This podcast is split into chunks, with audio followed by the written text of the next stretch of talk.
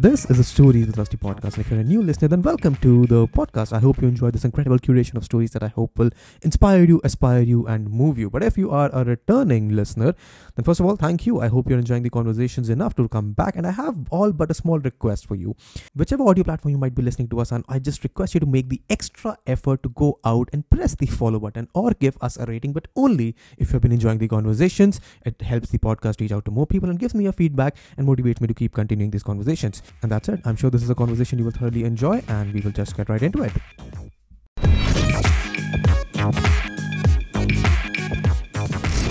Okay Siddharth welcome to the podcast हम usually ऐसे welcome welcome करते नहीं हैं बट uh, ऐसी जैसे हमने अभी कॉफ़ी की बातें करनी शुरू कर दी वैसे शुरू हो जाता है हमारा conversation but the caveat here is that you have a very interesting perspective and a different side of the film world to present please introduce yourself to me and your audience because first time I meeting you मैंने बस तुम्हारी picture का trailer देखा है। तो please शुरू कीजिए। Mic अपने मुँह के पास रख लेना okay, थोड़ा। थैंक हाँ सबसे पहले thank you thank you Vedant for calling me मैं तो बहुत टाइम से फॉलो कर रहा हूँ आपके चैनल को और ये और सेल्फ इंट्रोडक्शन मैं इतना दे सकता हूँ कि कॉलेज छः या सात साल से मैं सिर्फ़ थिएटर और फ़िल्म मेकिंग ही कर रहा हूँ।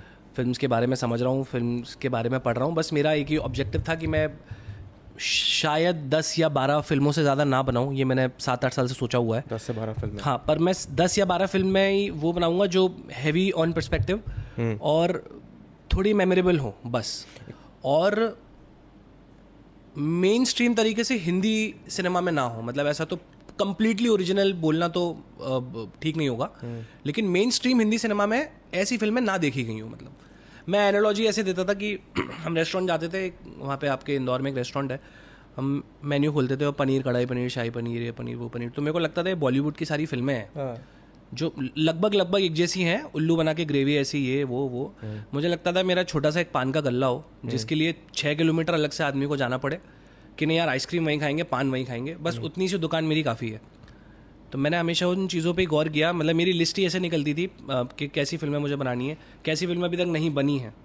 मैंने थॉट प्रोसेस वहाँ से देना शुरू किया सबसे पहले। हम्म, चलो वो तो तुम फिर भी बहुत ज़्यादा आगे आ गए हो कि तुम्हें फ़िल्में बनानी कैसे है? हम्म। ये फ़िल्में बनाने का जोश कहाँ से आया? सबसे पहला सवाल तो ये है। सबसे पहला सवाल ये है अच्छा मेरे से इतना फॉर्मली आज तक किसी ने पूछा नहीं है। ये okay don't treat it as a formal conversation let's let's take it a few steps back let's take it from my perspective how did we get introduce मेरे पर आज का मैसेज आया कि Vedant I have a friend of mine who has made a great film I want you to have a chat with him मैंने कहा ठीक है बात करते हैं. हाँ। मैंने जब बात करी थी राज से तो मैंने कहा कर्टसी से कि ठीक है राज बोल रहा है। राज का मतलब we are we work in the same space तो I treat as a courtesy and have a chat with you मैं तुमने भेजा मेरे को अपनी फ़िल्म का trailer I saw that trailer and I was really amazed thank you मेरे को लगा कि यार ठीक है this is something which is entirely different so this is the short film that you talking about short feature film short feature film and मैंने देखा trailer it's got a very different weird concept तो वहाँ से मेरा perspective आया कि ठीक है this is a person has made a film I have never met a person who has made a film okay तो मेरे लिए एक बड़ा इनसाइट वो।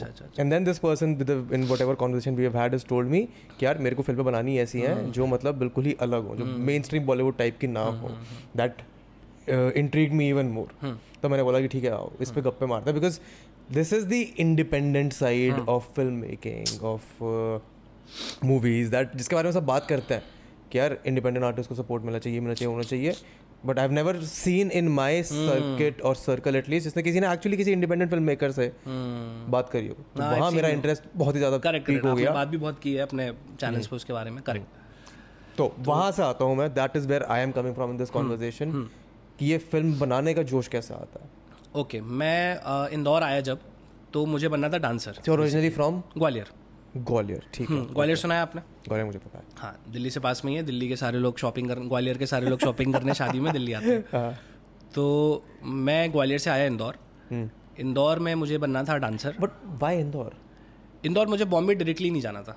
ओ हाँ मुझे आई वॉज़ वेरी क्लियर कि बॉम्बे डायरेक्टली जाके मेरे को ऐसे अपनी किस्मत ट्राई नहीं करनी है मतलब जहाँ पे 99 परसेंट किस्मत हो और वन परसेंट आपकी स्किल हो। So is is Indore sort of famous no Indore is not that famous but एक ग्वालियर से अपग्रेडेड है। बॉम्बे hmm. से नीचे है और सेंटर में है। ओह या दैट पे तो और प्लस ग्वालियर से तो अपग्रेडेड है ही ना काफ़ी। इंदौर से हम तब ग्वालियर से सुनते थे कि काफ़ी एक्टर्स और डांसर्स गए हैं। हाँ. फिर डी आई डी टू आया। डी आई डी टू में मेरा टॉप फोर्टी में सिलेक्शन हो गया था। Hmm. तो पर आई वॉज़ वेरी क्लियर कि मेरे को डांसिंग में आगे नहीं जाना। देन आई जॉइन थिएटर्स और ये सब हुआ इसलिए मैं this is when this is 2010 I guess is quite a while back then. हाँ D I D two two में आया था आई गेस हाँ हाँ पर ये सब एक्सीडेंटली हुआ ऐसे कि मेरी टांग टूट गई थी फुटबॉल खेलते खेलते। तो ग्वालियर में एक बड़ा फ़िज़िकल कॉलेज है एल एन करके। तो वहाँ से एक थोड़ा सा रास्ता और थोड़ी सी उम्मीद मेरे को मिली थी कि मैं मोहन बगान या वहाँ पे कहीं जैसे तैसे लेस्टर या लीड्स या वेल्स के किसी क्लब में अपना पूरा करियर खत्म कर दूँगा क्योंकि मुझे पता था कि मैं टॉप ट्वेंटी में तो कभी भी नहीं आ सकता हाँ। क्योंकि फीफा रैंकिंग में आपको टॉप एट्टी से ऊपर चाहिए वो क्लब खेलने के लिए। फिर अपन हम ये इंदौर आ गए। good at football as well. Football हाँ फुटबॉल तो मतलब फ़र्स्ट क्लब है वो तो चाहे प्ले स्टेशन हो चाहे देखना हो कुछ भी हो। फिर इंदौर आ गए इंदौर में एक्सीडेंटली मेरा एक आपने ये पढ़ा होगा पाओलो कोलिया का अल्केमिस्ट उसमें मेरा सिलेक्शन हो गया। फॉर नो रीज़न मतलब on the basis of casting. तो वहाँ से इंटरेस्ट आ गया। तब हम थिएटर करते थे हमारी पूरी टीम राजनीति तब एक फ़िल्म आई थी प्रकाश झा की। हम्म, उसमें लगी हुई थी। तो वो पूरा क्राइटेरिया मेरे को राजनीति जब फ़िल्म बन रही थी तो मैंने देखा मेरे को काफ़ी इंट्रीगिंग लगा। फिर करते करते थिएटर गए फिर नेशनल स्कूल ड्रामा के वर्कशॉप हुए। फिर हमारा एक 90 डेज़ का वर्कशॉप हुआ था एक जंगलों के बीच एमपी में जिसमें हाँ पूरे पूरे मंडी हाउस के टीचर उसी में था। उनका कॉन्सेप्ट यह था कि मंडी हाउस में नहीं करना। तो एमपी गवर्नमेंट इनको सब्सिडी दी और जंगलों के बीच में हैवी सेटअप हुआ लाइक यूथ सेटअप मैकबेथ के स्टेजेस बने हुए हैं पहाड़ों पे प्ले चल रहे हैं घरों में प्ले चल रहे हैं इंटीमेट थिएटर था ओपन थिएटर था। तो उसमें नब्बे दिन की वर्कशॉप हम पूरे इंडिया से कुछ सत्ताईस अट्ठाईस बच्चे सेलेक्ट हुए थे। वो करी और उसके बाद फिर ऐसा लगा कि लगातार कैमरा और थिएटर दोनों साथ में करना चाहिए। I have done theater as well. अच्छा। मैंने यहाँ पे हाँ आपने बताया था। हाँ मुझे याद है। एक हाँ हाँ। सो आई थिंक स्कूल से मेरे को शौक चढ़ा था। शेक्सपियर थिएटर करते थे स्कूल में स्कूल में शेक्सपियर पढ़ते थे। उसके बाद I came to D U तो डी यू में आके मेरे को लगा कि यार स्कूल में भी थिएटर डिबेट करा है यहाँ भी थिएटर और डिबेट कर लेते हैं। डिबेट और थिएटर दोनों सालाजी में सिलेक्शन हो गया। फिर यहाँ पे हमने काफ़ी थिएटर करा स्टेज पे किया एंड स्ट्रीट भी किया। एंड हमारा ना मेरे my father used to serve in B S N L अच्छा। बी एस एन एल उनकी सर्विस थी। तो बी एस एन एल का एक ऑल इंडिया कल्चरल फेस्ट होता है। हम्म, उसमें हर स्टेट से बी एस एल एम्प्लॉयज़ और उनके फैमिलीज़ वगैरह वो आते हैं वहाँ पे थिएटर कंपटीशन होता है। तो उसमें गया हूँ मैं दो तीन साल बढ़िया।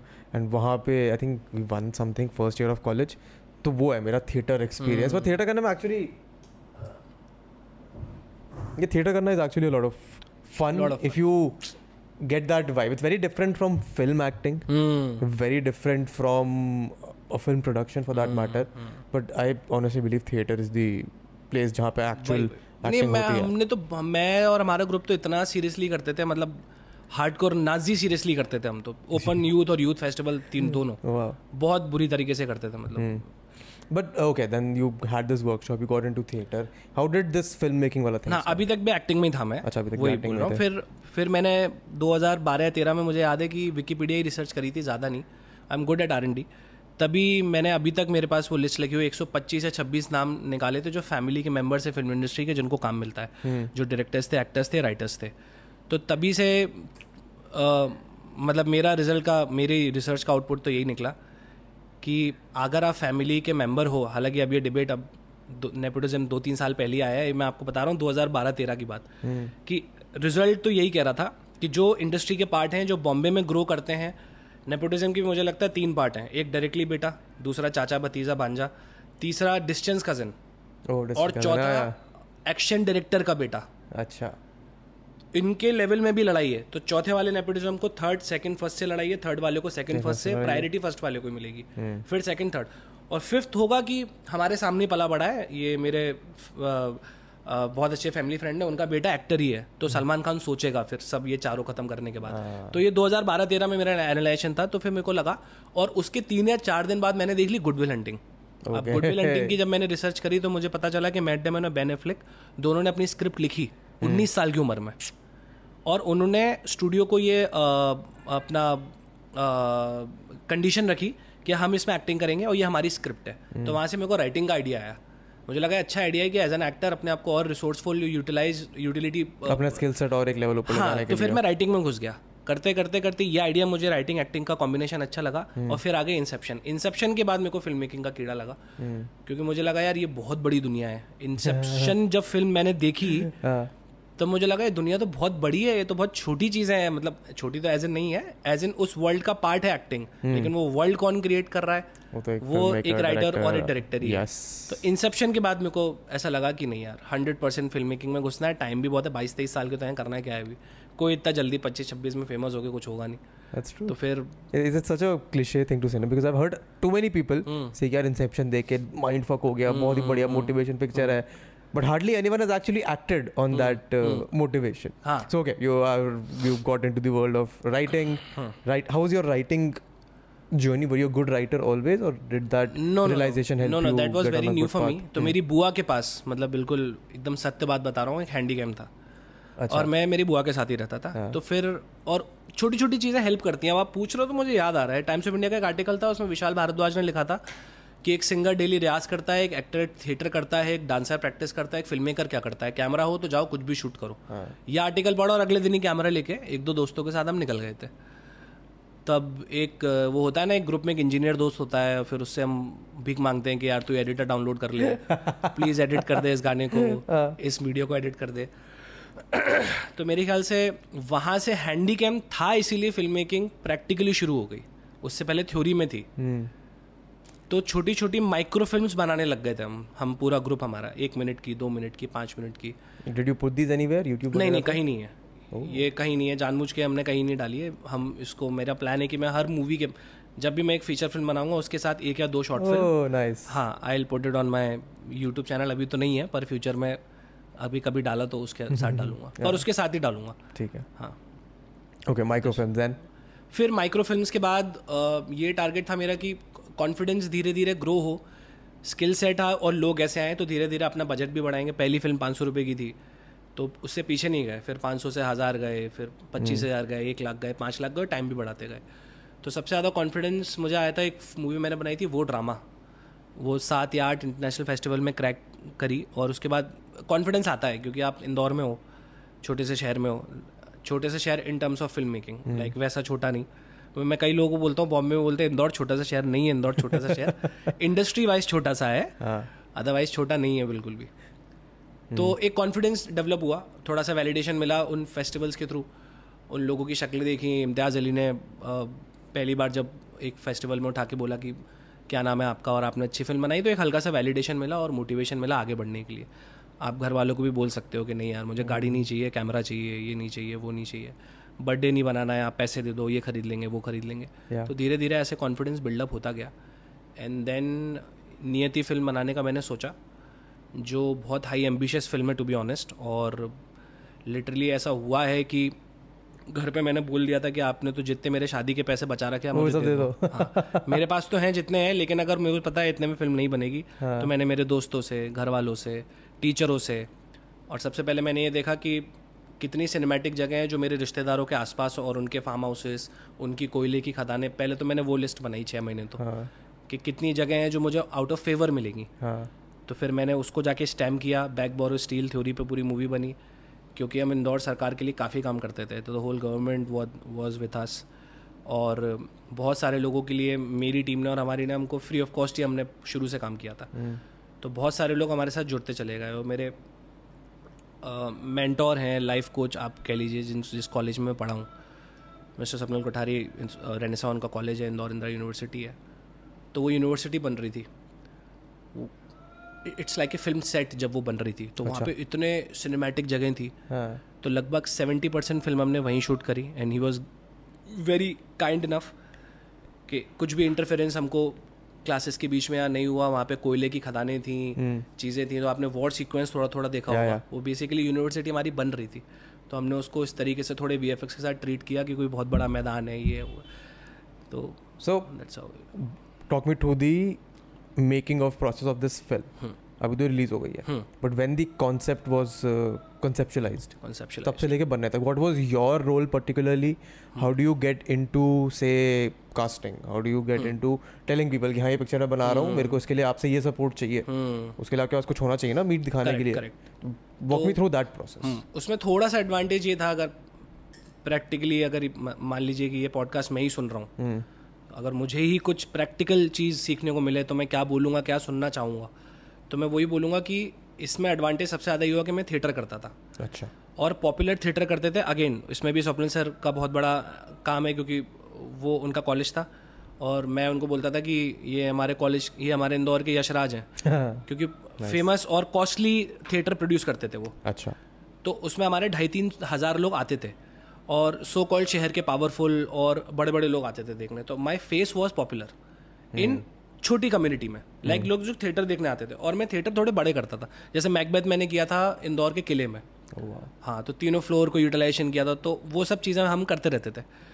और फिर हमने जितने भी प्ले किए उसको बड़ा किया। सौ लोग हैं दो सौ लोग हैं घोड़े आ रहे हैं हेलीकॉप्टर से सीन आ रहे हैं। तो वो तो थोड़ा सा you had experience in terms of production production हाँ। प्रोडक्शन प्रॉपर का एक्सपीरियंस था। सौ दो सौ लोगों को हैंडल करना और प्रोडक्शन वो था पहले से। अब आप मैं डायरेक्टली बोलूँ कि मैं फ़िल्म में घुस गया और लोगों ने हेल्प करी तो फिर वो हाँ मैं वही लिंक हो जाएगी मैं हाँ. वही सोचने की कोशिश कर रहा था कि there has to be at least five years six 100%, that production level का experience because you spend that time building a तुम नेटवर्किंग करते हो Exactly. तुम एक्चुअल काम करते हो उसके बेसिस पे तुम्हारे को एक वैलिडेशन मिलेगा कि हाँ ठीक है ये भरोसा है। Correct. हाँ ठीक है ओके कंटिन्यू और वो भी सिलेक्टिव नेटवर्किंग अब ऐसा नहीं है कि बस फेसबुक पे लिखे जा रहे हैं लिखे जा रहे हैं लिखे जा रहे हैं। वो वो नेटवर्किंग नहीं होता है। वो बस अपने आप को दिलासा देना होता है कि हाँ मैं कुछ कर रहा हूँ। एग्जैक्टली हाँ तो mean, वो sometimes it might work, but mostly it's Exactly. just time, time की बर्बादी। तो अपन को पता है यार ये पंद्रह लोग हैं जो आपको प्यार करते हैं जिनको आप उनको रिस्पेक्ट करते हो ये आपके फ्यूचर में काम आएँगे तो बेसिकली उनसे नेटवर्किंग करना।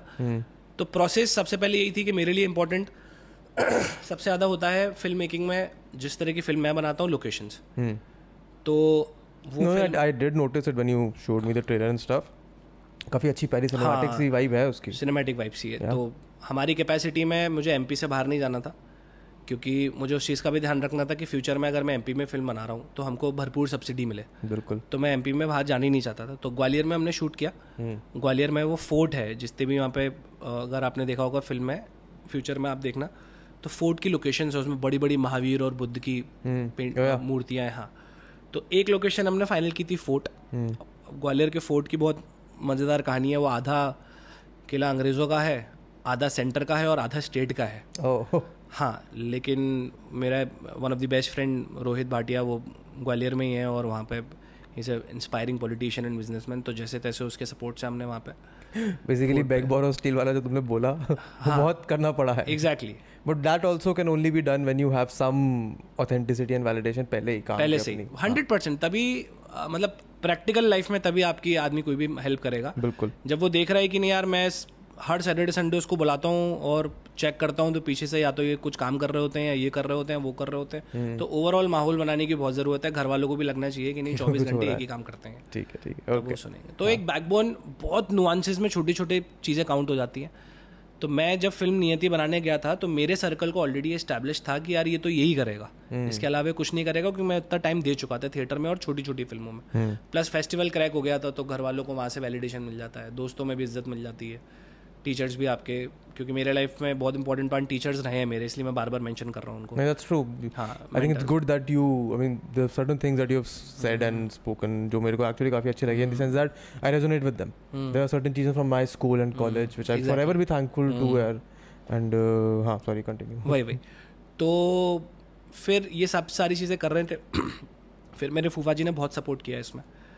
और he is also my life mentor और एक तरीके से हमारे बॉस भी हैं कोच भी हैं फादर भी हैं। तो उन्होंने बहुत सपोर्ट किया। उन्होंने बोला करो जो करना है। And he is also a powerful figure तो अगर वो कहीं फ़ोन कर दें और बोलें कि ये काम होना है तो वो हो है जाएगा। हाँ तो वो देखिए प्रैक्टिकल चीज़ है। तो इतने सारे लोगों का सपोर्ट लगता है। इसमें आपकी साइड से क्या चाहिए? आपकी साइड से सिर्फ़ ईमानदारी चाहिए। कि आप अपना काम करो उसका गलत फ़ायदा मत उठाओ। आपको जो टेंजिबल और नॉन टेंजिबल फॉर्म में आपको जो एसेट है आप जो भी मिल रहा है आप उसका सही फ़ायदा उठाओ। तो करते करते पहले मैंने ग्वालियर का फोर्ट का वो फिक्स किया फिर मैंने इंदौर में When did you start writing the film? I started writing the film So talk to me from a perspective कि ये फ़िल्म है। ये मैं हूँ। मेरा इस फ़िल्म में ये लेना देना यहाँ से शुरुआत हुई यहाँ जाके ये फ़िल्म बनी finally okay that perspective. So direct uh, director नहीं from a credibility credentials perspective okay जब फ़िल्म का टाइटल आता है तो उसके नीचे तुम्हारा नाम आता है उसके पीछे क्या है writer director actor from that perspective okay तो आई वॉज़ क्लियर कि फीचर फ़िल्म नहीं बनानी है एक चालीस पचास मिनट की फ़िल्म बनानी any particular reason for that Uh, एक तो बजट प्रैक्टिकल रीज़न है। सीधे अगर आप नंबर ऑफ़ डेज़ शूटिंग बढ़ाते हो तो आपके हर दिन उतने ही तीन लाख चार लाख रुपए खर्च होते हैं। Yeah. मुझे पता था इतने पैसे हैं इतने पैसों में चालीस पचास मिनट की फ़िल्म बनाते हैं और मेरे मन में क्लियर था कि ये शोरी होगी मेरी। ओके इट्स ओके अगर इसका रिटर्न नहीं भी आता है मुझे तो इट्स फाइन मैं आगे उसको कवर कर कर सकता हूँ कैसे भी। Hmm. तो पर्पस क्लियर था कि 40-50 मिनट की ही फ़िल्म बनाएँगे क्योंकि दो घंटे की फ़िल्म बनाने के लिए डेढ़ घंटे की फ़िल्म बनाने के लिए भी बहुत पैसे लगेंगे। Yeah. और चालीस पचास मिनट की भी क्यों बनानी है? चालीस पचास मिनट की इसलिए बनानी है क्योंकि आधे घंटे से ऊपर की बनानी थी। और 40 मिनट की ऊपर film universally feature film defined होती है। मतलब आप ऑस्कर कैटेगरी में भी आप उसको भेज सकते हो टेक्निकली नेशनल अवार्ड के लिए भी आप भेज सकते हो 40 मिनट से ऊपर होनी चाहिए। तो वो एक प्रोसेस था। तो राइटिंग यहाँ से स्टार्ट करी कि कुछ एम्बिशियस लिखना था और जो डिफ़िकल्ट हो पुल ऑफ़ करने के लिए। लिखना कब शुरू किया था इसको? मुझे ऐसा लगता है कि मुझे दिवाली तो याद आ रही है कौन से साल की याद कर लूँ। शायद 2018 2018 के आसपास हाँ। Three years ago we can say कि इसका फ़िल्म हाँ, बनने का हाँ। बनने का काम तीन साल हो पहले शुरू हो गया था। हाँ, पहले पाँच पन्ने फिर छह पन्ने फिर चला। अब क्या टॉपिक थोड़ा डिफ़िकल्ट था। हम्म। तो मैं और मेरी मम्मी हमेशा बात करते रहते थे कि भगवान ये give give the audience a brief synopsis of what वही सिनॉप्सिस ही बता रहा हूँ। तो मैं हम मैं और मेरी मम्मी बात करते तो वहीं से सिनॉप्सिस निकला कि यार ये जो पत्ता है ये बिना ईश्वर की मर्ज़ी के बिना नहीं हिलता। हम्म। तो मैं बड़ा शौक होता था कि यार खतरनाक है मतलब ईश्वर पत्ता इनकी मर्ज़ी के बिना नहीं हिल रहा है और यहाँ से डिबेट शुरू हुई। हम्म। तो फिर मैंने सबसे पहले तय किया कि फ्री विल और डिटर्मिनिज्म पे एक फ़िल्म बनानी चाहिए जो कि वेरी फैसिनेटिंग कांसेप्ट हाँ। मतलब ओह या बड़ा दैट इज़ द कीवर्ड कि वो हाँ। कमर्शियल हो। हाँ। मासी हो थोड़ा लोगों को समझ आए। एग्जैक्टली मासी हो घर में बैठ के तीन लोग डिस्कशन ना कर रहे हो हम्म। फिर डिफरेंस ही क्या रह जाएगा मतलब फिर तो तो आइडिया वहाँ से जनरेट होना शुरू हुआ। तो उसमें क्योंकि मेरे घर का माहौल बड़ा मतलब मैं क्या is to be easy word podcasting type of nature हमारे घर में भी ऐसे माहौल रहता था। बस Oh, माइक और nice. कैमरे नहीं थे। Nice. लेकिन डिस्कशन ऐसे होता था सब 360 व्यू में। तो एक वो सबने मिली था थोड़ा थोड़ा माइंड में। तो ब्रीफ सिनॉप्सिस ये है कि एक एक एस्ट्रोलॉजर है जिसने अपनी डेथ प्रिडिक्ट कर रखी है और वो बहुत श्योर है कि मैंने डिसाइफर कर लिया है कि लाइफ है क्या और कब जीते हैं कब मरते हैं मैथमेटिक्स है। हाँ। बोले मैं मर जाऊँगा और मैं मरूँगा तो मैं महान हो जाऊँगा क्योंकि मैंने लिख के गया हूँ कि देखो मैं अभी मरूँगा तो मैंने समझ लिया। हाँ। इतने में फ्यूचर से टाइम ट्रैवल करके एक व्यक्ति आता है और जो ये बोल रहा है कि मैंने तो पूरा होप ही गिव अप कर दी थी क्योंकि आगे जो फ्यूचर में हुआ है वो शायद मैं भी डिस्क्लोज नहीं कर सकता। हम्म। उससे मेरी सारी होप डिस्ट्रॉय हो गई है कि भगवान ने पहले से कुछ भी लिखा है। हाँ। और या मैं कुछ कुछ कर सकता हूँ कुछ तीसरी ही चीज़ है जो आपको पता चलेगी आगे। हम्म। बोले आप डिसाइफर नहीं कर सकते। बोले मैं कर सकता हूँ। ये देखो मैंने व्हील घुमाया नंबर हाँ। सात आएगा मुझे पता है सात ही आता है। पर करते करते दोनों में कुछ ऐसी मिस होती हैं कुछ ऐसी चीज़ें धीरे धीरे अनफोल्ड होती हैं। कि आपको एक इंटरेस्टिंग सा रिज़ल्ट मिलेगा तो उसमें? हम्म। कि होता है क्या एक्चुअली कितना लिखा है कितना नहीं लिखा है? Know, that, that is the fascinating concept because हाँ. that is where I see the resemblance from these ambitious movies that you've Yes. seen as well. हाँ। Hmm. तो बेसिकली दो लोगों की कहानी है जो एक फ्यूचर से टाइम ट्रैवल करके आया है। अच्छा आया भी है या नहीं ये भी श्योरिटी नहीं है। पास से आया फ्यूचर से आया कि है भी कि नहीं कि उसको कुछ सिखाने आया था तो पता नहीं है। और वह एस्ट्रोलॉजर क्या उसका प्रोडिक्शन सही हो गया और थोड़ा सा मैं इंसाइट उसमें ये दे देता हूँ कि वो चेक करने के लिए उसकी जो टाइम ट्रेवलिंग वॉच होती है वो ले लेता है कि ये झूठ बोल रहा है कि सच बोल रहा है हाँ. और उस पर एक्सपेरिमेंट कर देता है और वो कहीं पहुँच जाता है और वहाँ उसको रियलाइज़ होता है कि नहीं नहीं कुछ सच था हाँ या तो मैं हंड्रेड परसेंट सही था या तो मैं हंड्रेड परसेंट गलत तो इंटरेस्टिंग है वो कहाँ पहुँचता है क्या in the synopsis was interesting. which is, again, that is what I'm saying. Hmm. कि अगर मैं वो ट्रेलर देख के इंटरेस्ट मेरा नहीं डेवलप होता तो फिर मैं नहीं बुलाता उनको पॉडकास्ट के लिए। एग्जैक्टली तो पहला थॉट यही था कि चलो ये टॉपिक तो है। हाँ। अब इसको super interesting super cinematic super commercial कैसे बनाए? So does the writing get inspired from this यार इसको सिनेमैटिक ही बनाना है। हंड्रेड सिनेमैटिक ही लिखेंगे। हंड्रेड परसेंट होता है। क्योंकि मेरी स्क्रिप्ट में कई लोग ऐसा बोलते हैं कि मैं बहुत ज़्यादा विजुअल्स भी लिख देता हूँ। एक पहाड़ होना चाहिए उस पहाड़ के ऊपर एक चाँद होना चाहिए। हम्म, उसके ऊपर तारे टूटने चाहिए फिर वो नीचे एक टेंट लगा हुआ है टेंट ऑरेंज कलर का हो आसमान नीले कलर का हो। तो वो ज़रूरी तो है। अगर आप उस तरीके की मूवी लिखना चाहते हो जैसे आप कुछ डायरेक्टर है जैसे वेस एंडरसन है या इंडिया में बात करनी हो तो हालाँकि अब तो वो काफ़ी रेपिटेटिव हो गए लेकिन बंसाली हैं संजय लीला बंसाली हैं तो वो उनकी राइटिंग में वो चीज़ होती होगी। हम्म, प्रैक्टिकली बात करें तो राजकुमार हिरानी सर की स्क्रिप्ट मैंने पढ़ी है ऑनलाइन ही अवेलेबल है तो वो स्क्रिप्ट में वो विजुअल चीज़ें नहीं होती। Basically relies on acting and narrative and Now, story वो एग्जैक्टली तो वो ज़रूरी है मतलब लिखना ज़रूरी है तो थॉट तो यहाँ से परसीव हुआ। और मेरे को कुछ ऐसा लिखना था जो स्ट्रक्चर ना हो। Act one act two act three के स्ट्रक्चर में ना हो। स्ट्रक्चर कुछ और हो। और तो उसमें लिखने में थोड़ा टाइम लगता है। फिर रेपिटेटिव में लिखता हूँ। फिर मेरी टीम को सुनाता हूँ। कुछ कॉमन लोगों को सुनाता हूँ। मेरे घर वालों को सुनाता हूँ। मेरे दस साल छोटे भाई को भी सुनाता हूँ। उन सब का परस्पेक्टिव मैं मार्क करता हूँ एक्सेल में लाइक बहुत seriously red blue orange green करके कोडिंग करके कि इन्होंने ये बोला उन्होंने बोला. अल्टीमेटली सोचता मैं ही हूँ मतलब डिसीज़न फाइनल मेरे ही है. सुनो सबके करो मन हाँ कि फिर मैं सोचता हूँ लेकिन मज़ेदार पॉइंट ये है कि बहुत ज़बरदस्त चीज़ें मिलती हैं कॉमन लोगों से भी जानने में. क्योंकि अगर आपको कमर्शियल बनानी है चीज़ें तो. उसका तो क्राफ्ट है. वो तो समझ में आ जाएगा कि यार ये फ्रेम बनाना तो क्राफ्ट हो गया लेकिन वो कम्युनिकेट कैसे हो उसमें आपको आम लोगों की सुननी पड़ेगी. Yeah. तो करते करते वो फाइनल ड्राफ्ट बन गया। और थोड़ा सा फॉर्मूला मेरा ये भी लगता है कि आखिरी के पंद्रह मिनट में चीज़ें हाइपर हो लॉर्ड ऑफ़ इंटरकट्स हों एक सरप्राइजिंग एलिमेंट बीस मिनट पहले हो एक ट्विस्ट हो आखिरी में तो ये भी मैं पहले से सोच के रखता हूँ ऑनेस्टली कुछ स्क्रिप्ट ज़रूरी ज़रूरी नहीं है सारी स्क्रिप्ट में।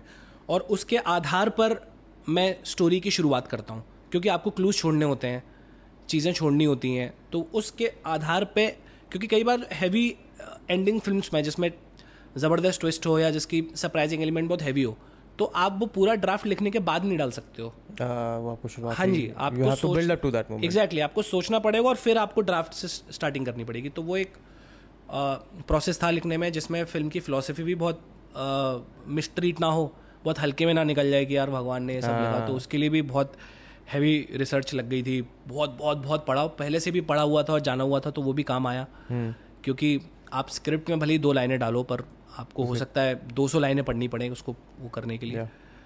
तो थोड़ा हैवी ऑन राइटिंग हो गया था। How long did it take to write the film ये तो मैंने आराम से लिखी थी तो मैं ये बोल सकता हूँ कि एक साल सारे कामों और ज़िंदगी के साथ मतलब। And usually in your experience for people who just write films generally कितना टाइम लगता होगा एक साल तो आप मिनिमम मानना चाहिए मेरे हिसाब से तो।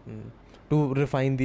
Product Exactly, exactly. Okay हाँ सो ठीक है एक साल हुआ यू रोट अ वेरी ठीक है। नाइस और डिसेंट उसके साथ में सारी तैयारी भी कर रहा था। ओके अगर मैंने एक सीन लिखा हुआ है तो मैं अगले हफ़्ते उसकी तैयारी भी कर रहा था। व्हाट डज तैयारी मीन तैयारी मतलब ये कहाँ शूट होगा ये कैसे शूट होगा इसका ट्रीटमेंट क्या होगा फिर लॉजिस्टिकली उसकी परमिशन कौन देगा? देखिए जब तक आप इंडिपेंडेंट फ़िल्म मेकर हो मतलब मेरी स्टेज पे मैं आपको बहुत प्रैक्टिकली बता रहा हूँ तो आपको झाड़ू लगाने से लेके स्वैग में डायरेक्टर कट बोलने में सारी चीज़ें आपको करनी ही पड़ेंगी। ओके इनिशियली आप रिलाई नहीं कर सकते कि यार मैंने मेरे भाई को बोला या असिस्टेंट को बोला कि तो उसने किया क्यों नहीं। तो वो तो नहीं करेगा या हो सकता है कर भी ले।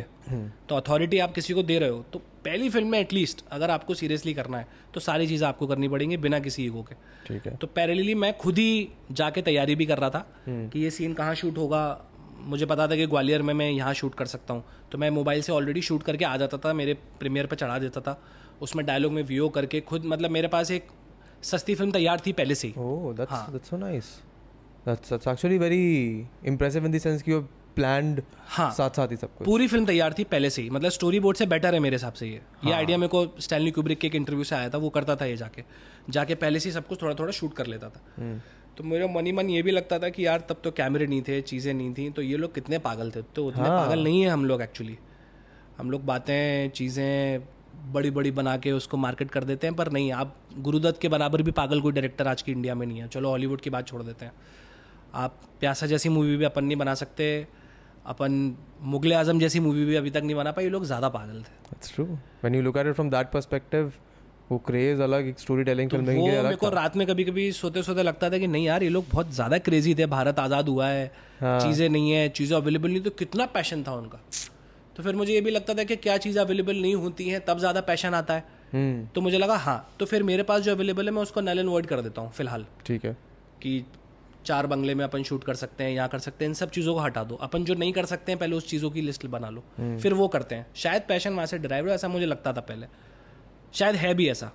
I I can see why that would work. It makes sense. तो वो चीज़ें हुई और करते करते प्रोसेस बहुत मज़ेदार थी। मैं वाकई में पहली बार रिकॉल कर रहा हूँ ये सब। मैं आपको ऑनेस्टली बता रहा हूँ मैंने कभी रिकॉल नहीं किया। अब मुझे लग रहा है कि हो गया बस। अब अगर मुझे कोई बोले कि वापस जाके इतना सब करना है तो शायद नहीं हो पाए। क्योंकि अब चीज़ें थोड़ी सी ईजी हो गई थोड़ी सी फैसिलिटी थोड़ा पता चल ही आया है. हाँ थोड़ा सा पता चल गया। इनफैक्ट ये मूवी ने मेरे को बहुत हेल्प करी क्योंकि फिर मैं आनंद गांधी सर के पास गया। He was equally impressed trailer देख के एंड मतलब he help me a lot meeting people and Anand Gandhi sir ship of Theseus and तो उन्होंने बहुत हेल्प करी फिर मेरी। लाइक ज़बरदस्त हेल्प करी। और मतलब ज़बरदस्त तरीके से लोगों को मिलाया मुझसे। तो उससे मेरी काफ़ी हेल्प हुई थोड़े दरवाजे खुले। फिर ओके कंप्यूटर हमने किया। Me and my V F X team एक और हाँ. हाँ तो फिर वो हमने वो किया मैंने और पवन भाई ने उनकी वी एफ़ एक्स की कंपनी है तो हमने कोलेबरेट किया। तो लॉकडाउन में हमने वो किया उसके थ्रू तो क्योंकि इस फ़िल्म को करते करते नियति के करते करते वी एफ़ एक्स भी ना चाहते हुए भी पर्सनली मुझे आ गया। क्योंकि बहुत सारे शॉट मुझे ही वहाँ पे कॉम्पोजिट करने पड़े टीम से करवाने पड़े चौबीस घंटे ऑफ़िस में बैठना पड़ा तो वो हो गया। क्योंकि ये वाली फ़िल्म में इक्वल चैलेंजेस शूटिंग पे तो थे ही पर पोस्ट पे भी थे। हम्म। पोस्ट में बिकॉज़ फिर हम आगे आ गए अभी हम राइटिंग पे थे। हाँ अपन राइटिंग पे थे करेक्ट तो फिर वो राइटिंग की स्क्रिप्ट ये ट्रायल एरर के बाद ख़त्म हुई। साल भर बाद। हाँ मैं मेरी टीम को सुनाता हूँ जब तक वो पूरी तरीके से बीस में से कम से कम पंद्रह हाथ नहीं what do you mean? हाँ तो क्योंकि हमारा थिएटर ग्रुप था वही हमारी टीम में कन्वर्ट हो गई। So we have a good team मैं मतलब ये भी नहीं बोलता कि I have a good team we are a team और uh, उसमें एडिटर्स हैं उसमें एक्टर्स हैं उसमें मल्टीटास्किंग लोग हैं प्रोडक्शन डिज़ाइनर है आर्ट डायरेक्टर हैं जो डेडिकेटेड हैं uh, अपना पैसा बाहर से कमाते हैं यहाँ पर uh, जितना कमा सकते हैं कमाते हैं दे वेटिंग फॉर अपॉर्चुनिटीज़ और मिल के काम करते हैं और एक दूसरे को सहूलियत देते हैं एक दूसरे के प्रोजेक्ट के लिए। परफेक्ट तो बेसिकली एक छोटा सा हमारा ऑफ़िस है इंदौर में। और ऑफ़िस जैसा ऑफ़िस नहीं है it's a good chill working place उसमें तीन चार एलिवेशंस हैं एक छोटा सा बंगलो है जो कि रेंट पे है वहाँ पे हम लोग बातें करते हैं थॉट प्रोसेस देते हैं और कमर्शियल और नॉन कमर्शियल काम करते हैं एड वेड कर लेते हैं ये कर लेते हैं वो कर लेते हैं। तो ये टीम हो गई जो सात आठ दस साल से जुड़ी हुई है। इनफैक्ट मैंने लिखा भी है directed by Siddharth Chanakyan team तो वो क्यों शुरू से मेजर पार्ट रहा है सारी चीज़ों को सहूलियत देने में। तो जब पूरी स्क्रिप्ट पे हंड्रेड परसेंट स्टैम्प हो गया कि हाँ नाइन्टी परसेंट लोगों को समझ में आ रहा है कि क्या है। और हंड्रेड परसेंट को समझ में आना भी नहीं चाहिए मतलब। I mean my my belief is that if you try to please everyone हाँ। then you end up pleasing no तो one पॉसिबल हाँ करेक्ट एकदम सही बात है। तो वो स्क्रिप्ट आपका ड्राफ्ट तैयार हो गया। और ड्राफ्ट में जो सबसे डिफ़िकल्ट मूवी थी जो मैं जिसको हाईलाइट करना चाहता हूँ जो पॉइंट था वो था वॉर पॉइंट वॉर सीक्वेंस जो था वो हमारी फ़िल्म में मुझे लगता है कि सबसे डिफ़िकल्ट चीज़ है वो एक साढ़े छः सात मिनट का कंटिन्यूस मोन्टाज है। वो आप एक बार ज़रूर देखना और उसमें ज़बरदस्त मेहनत की गई थी। उसी के सिनेमैटिक्स देख के मैं ज़्यादा हाँ, इंप्रेस हुआ था। हाँ। अब पॉइंट ये था कि वो लिखा कैसे जाए। हाँ। क्योंकि लिखने में तो मुझे ऐसा लग रहा था कि यार ये बहुत ज़्यादा मेहनत हो जाएगी तो उसका हमने स्टोरी बोर्ड्स बनवाए फिर। हम्म। और स्टोरी बोर्ड्स पे ही लिखी गई चीज़ें कि ऐसा ऐसा ऐसा ऐसा करना चाहिए। तो आर्ट डायरेक्शन पे और पूरी असिस्टेंट टीम पे वो पूरा एक स्टोरी ग्राफ तैयार था करने के लिए। तो समा ऐसे राइटिंग का ड्राफ्ट पूरा हो गया मतलब उसके जितने भी पॉइंट्स थे हमने पूरे कर लिए। सो राइटिंग हो गई स्टैम्प लग गया उसके बाद क्या होता है? बनने के फिर फ़िल्म को प्रोड्यूस मुझे ही करना था। क्योंकि so from the general audience perspective produce का मतलब होता है कि ये प्रोड्यूसर है इसने पैसा लगाया हंड्रेड परसेंट। और वहाँ पर निकल गया producer hundred percent. Know it is not the case because producer also has a say in the story, in the in how the film is produced, in how the film is shot, etc. etc. कुछ से होता है। तो please on what the production तो process. Basically मतलब मैं आपको और खुल के बता दूँ तो बॉलीवुड में जो प्रोड्यूसर है वो फाइनेंसर होता है है। अच्छा। जिसका नाम कभी आता ही नहीं है। और हिंदी फ़िल्म इंडस्ट्री में जो प्रोड्यूसर्स होते हैं उनको कीन सेंस ऑफ़ फ़िल्म मेकिंग होता ही है। उनके कैपेसिटी में जो भी है। तो हाँ प्रोड्यूसर को पूरा काम पता ही होना चाहिए एक होटल का मालिक होता है वो जिसको वॉचमैन से लेके रूम में कहाँ क्या गड़बड़ हो सकती है उसको पता होना सब होना चाहिए। पर बहुत सारे केसेस में ऐसा नहीं होता बट इवेंचुअली ऐसा होना चाहिए। प्रोड्यूस मुझे करना था फॉर ग्रेटर पावर हाथ में मेरे रहे क्योंकि कॉन्सेप्ट ऐसा है कंट्रोल चाहिए होता हाँ। क्योंकि कॉन्सेप्ट ऐसा है कि अभी कल को कोई भी आके बोल सकता है कि तुम ये क्यों बना रहे हो फिर बिकेगी कैसे तो अभी ये सब नहीं चाहिए। हाँ। बिकेगी कैसे क्वेश्चन चाहिए ही नहीं। उस, उस वो बाद में सोचना हाँ जब तक पोस्ट प्रोडक्शन कंप्लीट नहीं हो जाता this is my show reel जिसमें चाह रहा हूँ मेरे बॉलीवुड के गेट खुले जो खुले भी इवेंचुअली तो क्योंकि अभी अगर मैं संदूक मेरी पहली फीचर फ़िल्म तक पहुँच पाया हूँ तो वो नियति की वजह से ही पहुँच पाया हूँ। वही ट्रेलर देखते हैं लोग फिर स्क्रिप्ट पढ़ते हैं तो क्रेडिबिलिटी वहीं से स्टार्ट हुई। तो ये फाइट मेरे को पता था कि मेरे को करनी है मैंने करी भी पहले।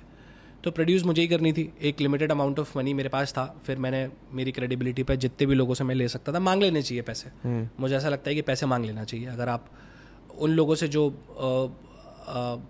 आपको देख रहे हैं सालों साल प्लस मैंने मेरे घर वालों से शुरू से ही एक एक डील कर रखी थी कि मेरे को तो कैमरा चाहिए। हाँ। आप मेरे को बर्थडे बर्थडे पे ये दो ढाई हज़ार के गिफ्ट मत दो आप। मैं इकट्ठा किसी एक बर्थडे पे एक बड़ा गिफ्ट मांग लेना। लूँ हाँ, तो मैंने पूरा सेट करके रखा था। दिवाली विवाली होली कुछ नहीं कुछ नहीं करो आप तो। एक जब मैं चीज़ बोलूँगा तब तो मैंने ऐसे रिसोर्स इकट्ठे किए आसपास से। एंड फिर ऑब्वियसली डायरेक्ट मुझे ही करना था। एडिट भी मैं ही करता हूँ मेरी फ़िल्म को। फ़िलहाल इस मूवी में म्यूज़िक भी मैंने अरेंज किया पीछे। मेरा भाई म्यूज़िक पे तो हम दोनों ने बैठ के म्यूज़िक अरेंज किया। उसको फिर हमने डिज़ाइनिंग कहीं और से करवाई साउंड का डेटा कहीं और। पहले स्टार्टिंग इनिशियल अरेंजिंग होती थी वो हम नहीं किया। म्यूज़िक बनने में इसमें बहुत टाइम लगता है इसलिए हमने ख़रीदा। ओके हाँ क्योंकि बनाने में आ, पता नहीं। आ, तो एक मुझे म्यूज़िक बहुत अच्छा लग गया फिर हम अमेरिकन वेबसाइट थी उससे ख़रीदा तो म्यूज़िक का प्रॉब्लम सॉर्ट हो गया था पहले ही। मतलब फ़िल्म बनाने से पहले म्यूज़िक सॉर्टेड था। ओके हाँ क्योंकि वो इंपॉर्टेंट है क्योंकि आप एडिट कर रहे हो तो पहले अगर नीचे म्यूज़िक हो जाए तो बेटर है। आप कट वर्ड सब इनिशियली कर पाते हो। तो पैसे आते गए और पहला शेड्यूल जो था हमने ग्वालियर में किया। और पहला शेड्यूल जब भी मतलब मेरा ऐसा मानना है कि जो चीज़ें ईजी हों वो पहले कर लेनी चाहिए स्मूथ व्हाट डज ये शेड्यूल मीन बिकॉज़ ये सोचो। अच्छा अच्छा अच्छा। तुमको पता है क्या हो रहा है? ओके ओके ओके तो अभी सबसे पहले important Is, is does casting happen before? I mean, of course, casting will हाँ. happen before you start shooting. What does that process look हाँ तो अभी राइटिंग के बाद एक्चुअली सबसे इंपॉर्टेंट पार्ट कास्टिंग ही होती है। ठीक है। तो एक आई वॉज़ हम लोग बहुत श्योर थे कि मेरे एक सर हैं जो मेरे डांस के टीचर हैं कोमर अमर जो टीवी एक्टर हैं और बॉम्बे में काम करते हैं। हम्म। तो हम दोनों ही उन्होंने मेरे को डांस सिखाया फिर बॉम्बे में काफ़ी हेल्प करी जब हम इनिशियली गए थे। उन्हीं के साथ में हम आज तक रहते हैं जब भी बॉम्बे में रहते हैं। तो such a open hearted and kind person तो मैंने उनको स्क्रिप्ट सुनाई उन्होंने बोला कर रहे हैं। तो हंड्रेड परसेंट तो एक एक चीज़ में मैं बहुत क्लियर था कि दो अलग अलग इंडस्ट्री से एक्टर चाहिए क्योंकि दो अलग अलग एरा के लोग इसमें मिल रहे हैं। Yeah. So when you say industries, you mean? Like like, या तो टीवी इंडस्ट्री हो या यूट्यूब हो या फ़िल्म इंडस्ट्री हो या नेशनल स्कूल ड्रामा हो. Oh okay. तो एक टीवी एक्टर uh, को हमने ऑन बोर्ड ले लिया which is Kunwar Amar which is also my friend teacher mentor सब. दूसरा हम मैं चाहता था कि कोई फ़िल्म एक्टर हो जो कि नेशनल स्कूल ड्रामा से पास आउट हो. तो बहुत सर्च करने के बाद कोशिश यही थी कि कोई एमपी का ही अ, मिले तो फिर we went to Mukesh Tiwari sir जो एमपी के ही हैं तो वो थोड़ा सा हो जाता है कि होम टाउन के हैं और ये वो तो उन्होंने बहुत सपोर्ट किया ज़बरदस्त। प्लस वो भी रेजोनेट कर पाई कि हाँ यार ये टॉपिक अच्छा है पाँच हज़ार साल से इसका कोई आंसर नहीं है। Hmm. तो उन्होंने भी बहुत सपोर्ट किया। वॉज़ वेरी ओपन हार्टेड ये भी was very kind of the set also तो उन्होंने काफ़ी सपोर्ट किया तो कास्टिंग हमने यहाँ पर लॉक कर ली। ईजिली ज़्यादा टाइम नहीं लगा। जब कास्टिंग लॉक हो गई पूरी तरीके से तो ये भी पहले से ही मैंने थोड़ा सोच समझ के लिखा था कि दो ही लीड एक्टर करते हैं। Hmm. और बाकी एक्टर ऐसे करेंगे जो इंदौर में अवेलेबल हो ताकि क्योंकि एक्टर्स का डेट का बड़ा झोल होता है। हाँ हाँ। अगर आप पॉपुलर एक्टर जितने आप फ़िल्मों में करते जाओगे तो फिर यू हैव टू बी इधर बिग प्रोड्यूसर तो फिर आप चीज़ों को एम्बिशियस कर रहे हो डिले कर रहे हो। तो वो चीज़ सॉर्टेड हो गई थी। उसके बाद पहले ही तीन शेड्यूल में हमने फ़िल्म बांटी जो एडिट पे ऑफ़ कोर्स एक जैसी दिखती है आपने सही पॉइंट पकड़ा। पहला था ग्वालियर हाँ। जिसमें हमने फोर्ट शूट किया। हाँ। तो सबसे अच्छी बात थी कि उसमें अमर सर थे कुंवर अमर थे तो वो हमने कर लिया। सेकंड शेड्यूल हमारा था वॉर का कि पूरा वॉर एक साथ शूट करेंगे। वो जो तुमने बताया काफ़ी कॉम्प्लिकेटेड था लेकिन को शूट करने को भी होगा हाँ शूट करना भी काफ़ी कॉम्प्लिकेटेड हो गया था हाँ. काफ़ी उसमें मतलब मेहनत बहुत लगी। और जब मेरे पास ये दोनों शेड्यूल्स हो गए तो इसका मैंने एक एडिट बनाया। और इसका एडिट और टीज़र बना के मैंने बॉम्बे में कई सारे लोगों को दिखाया कि चलो हमने इतना शूट कर लिया। है थर्ड शेड्यूल के लिए we need a big actor तो ये टीज़र देखने के बाद ही मुकेश सर माने कि नहीं यार तुम ये रॉ फुटेजेस मतलब ये स्टॉक फुटेजेस है कि तुमने शूट किया है? नहीं शूट किया भाई। बोले अच्छा अच्छा तो मैं कर रहा हूँ। हाँ. तो वो भी एक स्ट्रैटेजी थी कि हमारे पास उतना डेटा हो कि हम दिखा पाए। फिर तीसरा शेड्यूल जो हमने किया था वो हमने एक बंगलो में किया था। इट वॉज़ अ पूरा ज़ीरो बंगलो था सीमेंटेड उसको पूरा क्रिएट किया तीन दिन के अंदर। क्योंकि एक्टर की डेट हमको चार दिन बाद ही मिली। हम्म, और तो तीसरा शेड्यूल ये हुआ इससे सारी चीज़ें कंबाइन हुई। फिर हम छोटे छोटे पैच शूट करते रहे जहाँ जहाँ हमको कमी लगी वो हम करते गए। तो होते होते ये हमारा शूटिंग का सिलसिला पूरा ख़त्म हुआ इस ये इसमें भी आई एम अज्यूमिंग साल डेढ़ साल लग गया होगा ये कम लगा। हम्म, हाँ लगभग पूरा साल तीनों शेड्यूल्स में। लगभग पूरा साल लग गया था। And then comes the post production part post production का फिर आ गया। Post production and then promotion etc etc so इसमें from you have told me already VFX you've uh, showed and told कि इसमें काफ़ी है VFX का काम heavy भी. VFX. so what does post production entail? How long does it take for this particular film? How long did it took? एक साल पूरा। पूरा एक साल। उसमें छोटा सा कारण ये भी है कि मेरे एक तो अच्छा कोविड हाँ पोस्ट प्रोडक्शन और कोविड बिल्कुल लास्ट कोविड आया और हमारी फ़िल्म ख़त्म हुई। हाँ। लेकिन 2019 में मेरे फादर को हो गया third stage cancer prostate cancer तो एक साल हम थोड़ा हॉस्पिटल फ़िल्म हॉस्पिटल फ़िल्म साथ में चलता रहा। तो अगर मैं कैंसर एक मिनट के लिए माइनस कर दूँ तो वो शायद तीन महीने चार महीने में हो जाता। बस जिस and it was a very serious cancer मतलब मैंने हॉस्पिटल में भी एडिट किया है आप यकीन माने। और म, मतलब एक पॉइंट तो ऐसा भी आ गया था कि मैं डॉक्टर्स ने मेरे को बोल दिया था कि आपकी जितनी भी फ़िल्म एडिट हुई है आप तो पापा को दिखा दो खोल के आँखें खोल के क्योंकि वो कोमा में थे। तो हमने ये भी किया हमने हॉस्पिटल में स्क्रीनिंग की थी। मेरे पास वीडियो है सारी नर्सेज वगैरह सब खड़ी हुई वो देख रहे हैं। तो and it worked out technically तो my father is all right now सब ठीक है। तो अगर वो हटा दूँ तो एक साल उसमें निकल गया जिसमें मेरा काफ़ी टाइम दोनों चीज़ों में इन्वेस्ट हो गया। नहीं तो टेक्निकली छः से सात महीने लगते। हम्म, तो पोस्ट प्रोडक्शन पे हम आते हैं पोस्ट प्रोडक्शन पे भी जैसे मैंने आपको बताया प्रिज्म इंटरेक्टिव्स मेरे पार्टनर और फ्रेंड का ऑफ़िस है तो वहाँ पे हमने क्योंकि हमको बहुत हैवी रेंडरिंग मशीन चाहिए थी इसमें और मैं आप मतलब क्योंकि मैं चलो बता, बता देता हूँ क्योंकि फ़िल्म अभी ओपन है तो उसमें हैवी क्रिएचर भी है। हम्म, तो वो हमने अभी प्रोमो में नहीं डाला है बेसिकली तो वो भी बनाने में हमको बहुत अ, इन मतलब रेंडरिंग मशीन में कई बार ऐसा आता है one year remaining oh one year में नहीं? हाँ कई कई बार तो हमको वो सीखने को मिला कि नहीं नहीं अपनी मशीन एप्लीकेबल नहीं है। हाँ। इस चीज़ के लिए हमको समझ में आया है कि ये जुरासिक पार्क और मार्वल किस लेवल पे बनती होंगी। ओ या। अब उसका स्क्रीनशॉट है मेरे पास 364 डेज़ रिमेनिंग का। तो, तो वो फिर हमको समझ में आया कि नहीं नहीं ये प्रोसेस गलत है जो अपन ने पूरी। तो वो भी ट्रायल एरर हुआ। हाँ। और वी एफ़ एक्स करते करते भी छः सात महीने लग गए। एंड एडिटिंग और म्यूज़िक तो जल्दी हो जाता है क्योंकि मैं एडिट के फॉर्मेट पे ही लिखता हूँ तो हाँ तो वो ये ना ये जब मैं अपने लोगों को को मेरे से पूछता है कि यार यूट्यूब पे कैसे काम करे वीडियोस कैसे बनाए मैं उनको भी बताता हूँ कि अगर तुमने अपनी स्क्रिप्टिंग में और अगर ज़्यादा टाइम स्क्रिप्टिंग में लगा दिया है तुमने दिमाग से ध्यान लगा के शूट करा है तो तुम्हारा एडिट का टाइम उतना कम हो जाएगा। हाँ वो आपकी स्ट्रेंथ भी है मैंने आपके वीडियो में देखा है कि एडिट और पूरा आपके ग्राफिक्स और एडिट और कितना क्या बोलना है वो एकदम परफेक्ट होता है और हाँ खत्म हो जाता है। तो वो बहुत स्ट्रक्चर्ड वेल स्ट्रक्चर्ड है पूरी तरीके से। हाँ करेक्ट है। नहीं तो आदमी के एडिट पे ही पूरा नहीं करने को अरे ये करा है ना मैंने। मैं हाँ। तो चलो my my experience comes from making YouTube videos only and a couple of ad shoot that we did for our startup तो वहाँ पे पता चल जाता है कि तुमने दिमाग में शूट स्क्रिप्टिंग पे टाइम पे तुमने दिमाग नहीं लगाया तुमने मेहनत हम्म। नहीं करी तुमने शूट के टाइम पे नहीं करी तुम सोच रहे हो कि एडिट में सब हो जाएगा तो तुम्हारा टाइम वहाँ लगेगा ज़्यादा। अगर तुमने पहले मेहनत कर रखी तो एडिटिंग में कम टाइम लगेगा उतना ही। हाँ बट कंटिन्यू फ़िल्म एडिटिंग तो म्यूज़िक हो गया था और एडिट भी फास्ट टू फास्ट मैंने कर दिया था। प्रोसेस चलता रहता है वही फ्रेंड्स देखते हैं ड्राफ्ट देखते हैं चीज़ें डिलीट होती हैं बहस लड़ाई ये सब चलता रहता है साथ में। और म्यूज़िक भी फास्ट हो गया था साउंड अरेंज भी फास्ट हो गया था। बॉम्बे में भी हमने मिक्सिंग करवाई इंदौर में भी करवाई। और कोशिश हमारी यही रहती है कि इंदौर में ऐसे लोग मिल जाएँ आसपास तो एक साउंड स्टूडियो मिल गया था हमको अच्छा तो मेरे फ्रेंड ने वो भी करवा दिया। पोस्ट में वीएफएक्स में काफ़ी टाइम लगा क्योंकि ट्रायल एरर था बहुत सारी चीज़ों में। This is first time you were experience हाँ this is first time I was experience we जिससे मेरे को धीरे धीरे वी भी आ गया करते करते this was not my initial plan कि मुझे ही करना है। तो हालाँकि इसकी प्लानिंग भी हमने पहले से कर रखी थी।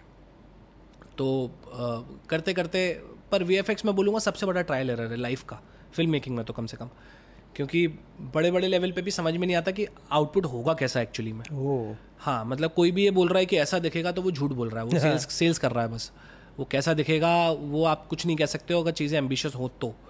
और इजी भी एफेक्ट्स भी होता है आप, आप कोई बोलो क्राउड मल्टीप्लाई करना है सौ का दो सौ करना है तो वो तो ईजी है वो कोई इतनी बड़ी बात नहीं है। तो वो करते करते करते हो गया जैसे तैसे। और सबसे ज़्यादा कॉम्प्रोमाइज़ भी आपको वीएफएक्स पे ही करना पड़ता है टाइम बाउंडेशन भी होता है।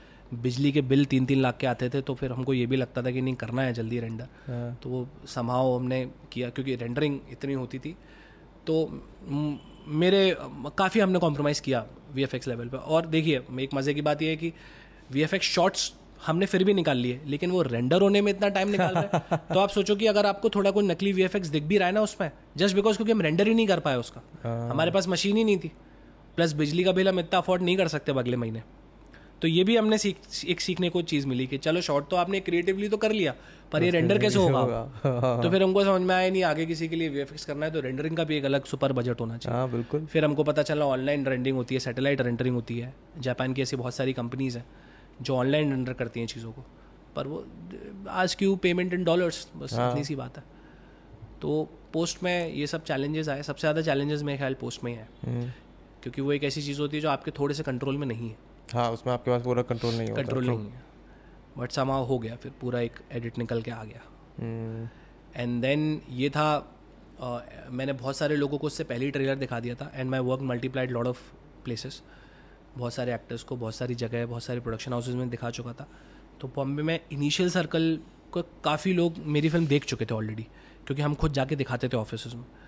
तो काफ़ी जगह फ़िल्म लगभग लगभग सब प्रोडक्शन हाउसेस के राइट या लेफ़्ट हैंड नहीं होते हैं जो उनको हम ये फ़िल्म दिखा चुके थे। एंड बहुत जगह हमने काम मल्टीप्लाई भी किया। फिर आ गया कोविड तो जब चीज़ें बिल्कुल अटर मोस्ट उस पर थी तब कोविड आ गया। तो वो थोड़ा बैड लक रहा पूरी दुनिया के लिए रहा। तो उसमें कोई बात ही नहीं है। तो वो उससे काफ़ी पेस रुका। फिर मैंने वापस पूरे कोविड के बाद उसको ज़िंदा किया कि फ़िल्म मैंने बनाई थी वो मैं ही हूँ। हाँ। वापस से फॉलोअप लिया नंबर मेरे पे सबके थे। तो फिर चीज़ें मल्टीप्लाई हुई चीज़ें आगे बढ़ी। And then how does the process of say selling the film or hmm. licensing the film Correct. go about? Licensing was easy again और uh, क्योंकि उसमें भी friend of friend of friend के एक अंकल थे तो उनसे पहले से बात कर रही थी कि जानवर भी है फ़िल्मों में ब्ला ब्ला ब्ला तो लाइसेंसिंग में हमने पहले से ही हाँ मतलब रियल एनिमल्स हैं कछुआ है घोड़े हैं चीज़ें हैं तो वो अ, मरते हुए भी हैं तो वो पहले से लाइसेंसिंग की बात कर रखी थी अब बात आती है कि अब हाँ अब हाईलाइटेड पार्ट कि अब ये पचास मिनट की फ़िल्म का किया क्या जाए? हाँ कि फ़िल्म तो बन गई तीन साल लगा दिए सब हो. गया पैसा भी लग गया अब क्या करें? पैसा भी लग गया। तो एक सेटिस्फैक्टरी पॉइंट मेरे मन में तो था। मैं ये नहीं बोलूँगा कि सब इस बात को माने कि इतना पैसा लगा के आप हाँ मैं यही पूछने वाला था कि from your perspective so far set कि मेरे को ये स्टोरी बनानी थी वो मैंने बना लिया है। बट देर डज कम कि ठीक है ये प्रोडक्ट है अब मैं इसको ज़्यादा से ज़्यादा लोगों तो कैसे पहुँचा सकता हूँ? करेक्ट तो अब मेरा दूसरा पॉइंट ये था कि मतलब अब आई डोंट थिंक मुझे नाम लेना चाहिए नहीं लेना पर दो बड़े ओटीटी आ गए थे इसके अंदर कि चल हम ले रहे हैं। फिर मैंने उनसे पूछा पैसे। तो उन्होंने बोला नहीं पैसे तो हम पे पर व्यू के हिसाब से देंगे। तो मैंने वो मुझे कैसे पता चलेगा? बोले वो आपको पता नहीं चलेगा। तो फिर तब तक मुझे कॉन्फिडेंस आ गया था कि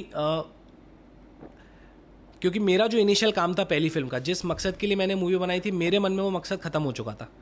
और मेरे साथ ये होता है कि अगर मैं प्ले कर लेता हूँ तो मैं अगले दिन ही भूलना स्टार्ट कर देता हूँ कि इस प्ले में मैंने क्या किया था। मतलब पता नहीं क्यों। हाँ। मैं उसका मतलब मेरे घर वाले प्ले देख रहे होते थे टीवी पे या नियति लोग जब वापस से देखते हैं तो मैं तो पास कर जाता हूँ वहाँ से कि अभी हो गया मैंने सौ बार एडिट करी है वन बस बस अब तो मेरे मन में वो मकसद मेरे को इतना ज़्यादा उस पर हैंग ऑन नहीं होना था। तो उन्होंने बोला पैसे नहीं देंगे। तो फिर मैंने बोला वही है कि मतलब अब आप लमसम दे दीजिए जो भी है चलेगा। बट ये मुझे थोड़ा सा ठीक नहीं लगा कि आपको पता ही नहीं चलेगा पेपर व्यू करते करते ये नया प्लेटफॉर्म आया which is a brilliant platform मेरे हिसाब से which is called Big Bang अब बिग बैंग में एक नई चीज़ आई है शायद दुनिया में पहली बार आई है कि वो टाइम के फ़िल्टर के हिसाब से मूवी लगा रहे हैं। Like you can filter the movie according you can filter the movie according to the time मतलब आप पे जितना टाइम हो आपकी कैब आ रही है पंद्रह मिनट में? आपने दस मिनट का फ़िल्टर लगा लिया दस मिनट की मूवीज़ आ जाएँगी सारी। तो वो फ़िल्टर मुझे बहुत अच्छा लगा कि टाइम के फ़िल्टर के हिसाब से आप मूवी को देख सकते हो अपनी प्रेफरेंस के हिसाब से हाँ। तो बिग बैंग के पास जब हमारी मूवी गई तो उनकी पूरी टीम को बहुत पसंद प्लस द अमाउंट जो वो चाह रहे थे हमको देना। और जो मेरा मतलब जो मुझे आ रहा था जो मुझे मिल रहा था तो मैंने यही सोचा कि यार मैंने मेरी पसंद की फ़िल्म बनाई। सब कुछ मेरे हिसाब से किया। अब दुनिया में सब कुछ मेरे हिसाब से नहीं चल सकता। हाँ। तो जितना मुझे अमाउंट मिल रहा है वो लमसम मिल रहा है विच इज़ गुड लाइक मैं आपको बिज़नेस पॉइंट ऑफ़ व्यू से भी बात करूँ तो मैं लॉस में नहीं जा रहा हूँ किसी भी तरीके से। तो विच इज़ फाइन ये तो मेरे लिए चेरी ऑन द केक हो गया। हाँ इनफैक्ट या क्योंकि मैं एंड माई फाइनेंसर्स और मेरे दोस्त और मेरे घर वाले एक्सपेक्ट ही नहीं कर रहे थे कैसे कुछ होगा। तो मेरे लिए वो चेरी ऑन द केक हो गया। I said it's okay plus उनके साथ मैंने उनको एक और फ़िल्म दे दी। ओ कि जो मैं इधर उधर देने वाला था but I like their concept तो एक और मूवी हमने प्रोड्यूस करी थी usual night which is normal commercial movie on dating not very commercial but still commercial Osho की एक छोटी सी स्टोरी है जिसको हमने अडेप्ट किया। तो वो भी मैंने उनको दे दी मैंने चलेगा। ये भी आप ले लो। तो तो हमने डील पैकेजिंग उसकी पूरी ऐसे करी कि एक्स वाई जेड अमाउंट में हमने दोनों फ़िल्म उनको पैकेज किया। प्लस उनकी बाकी फ़िल्में मैंने देखी तो उन्होंने अच्छा एफर्ट ये किया है कि पूरे इंडिया से उन्होंने अलग अलग भाषाओं की फ़िल्म ली है। जो कि अलग अलग सब्जेक्ट्स पर है और एक भी मूवी मुझे नहीं लगता कि जिसमें क्रिंज है या फूड़ता है। अच्छे अच्छे एक्टर्स की उसकी मूवी है नासिर साहब की है शारिब हाशमी की है आदिल हुसैन की है। तो मुझे लगा कि यार एक अच्छा अच्छी दुकान है ये जिसमें सारी रिस्पेक्टेड फ़िल्म हैं और जिसमें मेरी भी एक छोटी सी फ़िल्म होगी। एंड तो वो तो वो वर्कआउट कर गया पूरा। Platform also launch is getting good reviews और अच्छी बात है कि शॉर्ट फ़िल्म मेकर्स के लिए अच्छी फ़िल्म है। वो जिनके पास तीस बत्तीस पैंतीस मिनट की फ़िल्म है वो वहाँ पे इजीली उस फ़िल्म को निकाल सकते हैं। Plus you are getting good amount of money for that also तो मुझे लगा कि So throughout this uh, three years of making this film, हम्म, बहुत पेशेंस चाहिए होता है यार इंसान को। तीन साल तक बस काम करते जाना विदाउट एनी रिज़ल्ट सही बात है। पेशेंस ही होता है। अब इसमें बस एक चीज़ करनी चाहिए कि हमेशा एक एक काम करके सेकंड और थर्ड काम भी करते रहना चाहिए साथ में।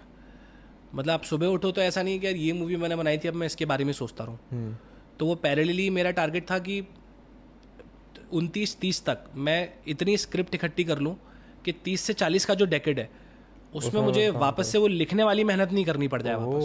ओके तो आज मेरे पास अगर सब कुछ ठीक चलता है तो अब मुझे लिखना कुछ भी नहीं है अगले वाले दस साल में।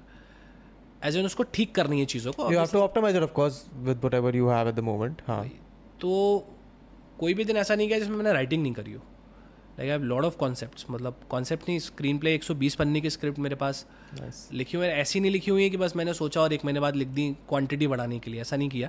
मैं लिख ही रहा हूँ पाँच छः साल से हर दिन ही लिखता हूँ। यही रीज़न है कि मैंने कुछ भी डाउनलोड नहीं किया जिसमें आपको दिस बेसिक रीज़न क्योंकि मेरे को उतना भी टाइम कम पड़ जाता था। हाँ। मैं मतलब टाइम कम ही पड़ जाता था कि चार बज गई रात में पाँच बज गई सो जाओ वैसे वाली बात है। And and also the fact कि यार ये ऐसा patience लाने के लिए you have to I mean you really have to be passionate about whatever you're trying to do hundred percent. to have this patience कि यार तीन साल तक बस करना है रिज़ल्ट आए ना आए करेक्ट वो देखा जाएगा। मैंने इनफैक्ट इन सब चीज़ों पे तो मैंने बहुत सारे पॉडकास्ट सुने भी है आप लोगों ने भी काफ़ी बातें करी हैं क्योंकि मैं यूट्यूब पे भी बहुत ज़्यादा चीज़ें सुनता नहीं हूँ मैं ऑनेस्टली आपको बताऊँ। देर आर फ्यू चैनल्स जिनको मैं सुनता हूँ। मुझे ऐसा याद आ रहा है कि इस टॉपिक पे बात हुई है शायद कहीं ना कहीं आप लोगों में। बात वही अब अब जो पैशनेट हो खुद वो कैसे बताए कि पैशन क्या होता है पता ही नहीं है। नहीं पता सकता आप नहीं आप you can't describe it to someone else हाँ अभी क्या अपन को तो पता ही है कि सुबह उठते से करना ही है। अब क्यों करना है? वो हो नहीं समझ पता नहीं अभी क्योंकि नहीं but it it it comes across in the way you talk about the thing like आपको पता भी नहीं चला होगा घंटे भर से ऊपर हो गया हमको बात करते अच्छा अरे वाह। And uh, you described in everything in such great detail with such great कि मेरे को लगे कि ठीक है हाँ मैं वहीं खड़ा था साइड में जब पिक्चर बन रही थी तो। But okay now this film is there it's out what next you told me that you want to make only seven eight ten film probably मैं मुझे ऐसा लगता है मतलब ऐसा बोलना नहीं चाहिए पर दस से बारह में मुझे लगता है मैं एग्जॉस्ट हो जाऊँ। यार कंसिडरिंग अगर आप तीन चार साल में एक फ़िल्म बना रहे हो तो फिर मुझे लगता है दस बारह में आई मैं एग्जॉस्ट हो क्रिएटिवली एग्जॉस्ट हो जाऊँगा। हम्म। बाकी उसके अलावा भी लाइफ है। ज़रूरी नहीं है। But okay, what what doors does this open in terms of your creative career and in for the next say ten years? Ten years देखिए दस साल तो बोलना मुश्किल है पर आने वाले एक दो साल के दरवाजे तो खुल गए हैं। तो लकीली मैं जनवरी में क्योंकि अब मैं अनाउंस कर सकता हूँ बिकॉज़ हमने एक्टर साइन कर लिए हैं तो मैं शायद ऑफिशियली पहली बार यहीं बोल रहा हूँ कि जनवरी में मैं मेरी पहली फीचर फ़िल्म बना रहा हूँ विच is called Sandook Sandook is also a mysterious film based on greed and uh, dark humor a little bit of fantasy little bit of science fiction अलग स्ट्रक्चर की मूवी है और शायद बहुत टाइम बाद ऐसा एक्सपेरिमेंट हो रहा है कि फ़िल्म बहुत नैरेटोलॉजिकल ऑर्डर में नैरेटोलॉजिकल ऑर्डर यानी फ़िल्म अगर अंदर छः बजे है तो साढ़े सात बजे खत्म हो जाएगी लाइक डेढ़ घंटे का उसका. टोटल टाइम लाइन है तो there is no costume change there is only story और उसके बीच में फैंटेसी भी है साइंस फिक्शन भी है Oh, चीज़ें nice. भी हैं। ये तो ऑलरेडी ये ऑलरेडी हाँ, इंटरेस्टिंग काफ़ी कुछ अलग अलग तो है हंड्रेड परसेंट तो we have sign Kumud Mishra sir on that Sharib Hashmi sir on that and probably one more actor will sign later तो ये वाली फ़िल्म अभी पूरा फोकस इसी पे है। मतलब संदूक इज़ दी फोकस जो आगे है। हाँ। और इसके साथ में काफ़ी सारी OTT से मैं दूसरी फ़िल्मों पे भी बात कर रहा हूँ। और कुछ लेवल्स तक वो आगे बढ़ गई हैं। एक वेब सीरीज़ है shadow which is on copycat serial killing तो वो भी मेरे मेरे फ्रेंड वर्धमान भाई ने हमने कोविड में मिलके लिखी थी तो वो भी कई सारे ओ पे लास्ट लेवल पे झूल रही है। हाँ, हाँ. so uh,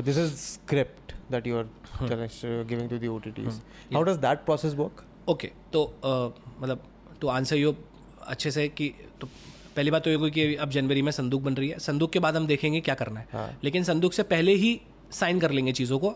दिस इज़ होना वर्क्स है तो आपके धीरे धीरे पाँच साल निकलेंगे ऐसे ऐसे दस साल निकल जाएँगे कि उससे पहले आप साइन कर लो दिमाग से कि there's आपको something already in the pipeline that is In the going pipeline, on. हाँ. like you said कि एक आपका main focus है उसका साइड में एक दो छोटे साइड में तीन फोकस है और हमेशा मैं तीन फ़िल्में पिच करता हूँ किसी को भी। तीन प्रोजेक्ट्स और प्रोजेक्ट्स अपने आप में थोड़े अलग होते हैं तो उनकी कंडीशन ये होती है कि डायरेक्ट में ही करूँगा। तो मुझे सामने से ओ बोलता भी है डायरेक्ट कोई और करेगा तो वो हमारी कंडीशन में नहीं आता कि नहीं करेंगे। अब ये कैसे काम करता है कि अब क्योंकि दरवाजे खुले हैं थोड़े से तो अभी ये होगा कि on the base on the basis of नियति आप संदूक बना रहे हो।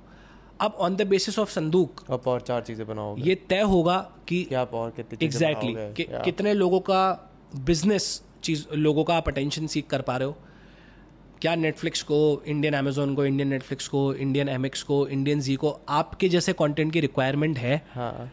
तो हम ज़्यादा जल्दी टाइप कर पाएँगे उनसे बिज़नेस पॉइंट ऑफ़ व्यू से। हम्म, और नहीं तो अभी इजी हो गया है कि अगर आप खुद सेल्फ प्रोड्यूस करो चीज़ों को और बीच में आपको लेटर ऑफ़ इंटेंट मिल जाता है प्रैक्टिकली स्पीकिंग जैसे आपको एक बड़े ओटीटी से लेटर ऑफ़ इंटेंट मिल जाता है कि आप ये मूवी बना लो।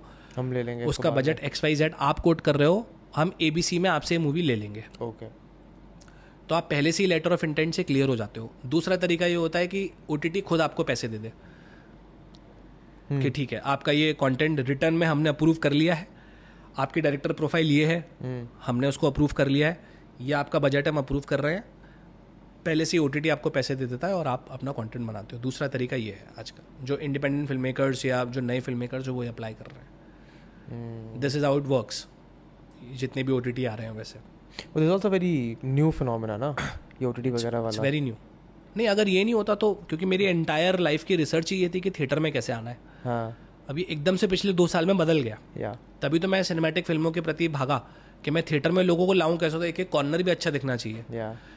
फिर आ गया ओटीटी जो बेनिफिशियली है हंड्रेड परसेंट अच्छा हुआ है क्योंकि उसके अलावा एक और रिसर्च मैंने करी थी जिसमें नौ हज़ार थिएटर हैं पूरे इंडिया में। पाँच हज़ार दो सौ थिएटर हैं जिसमें हिंदी स्पीकिंग ऑडियंस जाती है। पाँच हज़ार दो सौ थिएटर कई बार ऐसा आता है कि धूम थ्री बुक कर लेता है। ओ। तो फिर आप उसी फ्राइडे को या आगे पीछे वाले फ्राइडे को अपनी मूवी रिलीज़ करना चाह रहे हो तो आपको 300 थिएटर भी नहीं मिलेंगे। तीन सौ भी नहीं 300 थिएटर भी आपको कभी मिलेगा संडे का दोपहर का शो ये अलग ही डायनेमिक्स है। ओ yeah I mean never thought about बहुत दिमाग खराब किया है इसमें 2017-18 तक कि वो मेन स्ट्रीम सिनेमा तक आना कैसे है? थिएटर में मेरी मूवी आएगी कैसी? हाँ। तो पूरी स्ट्रेटजी उसके तहत थी लेकिन मजेदारी हुआ कि उस स्ट्रेटजी को आखिरी दो साल में मोल्डअप करना पड़ा which is fine which is good actually which is good क्योंकि अब इतना हेडेक नहीं है। अब आप ज़्यादा फोकस क्रिएटिविटी पे कर सकते हो।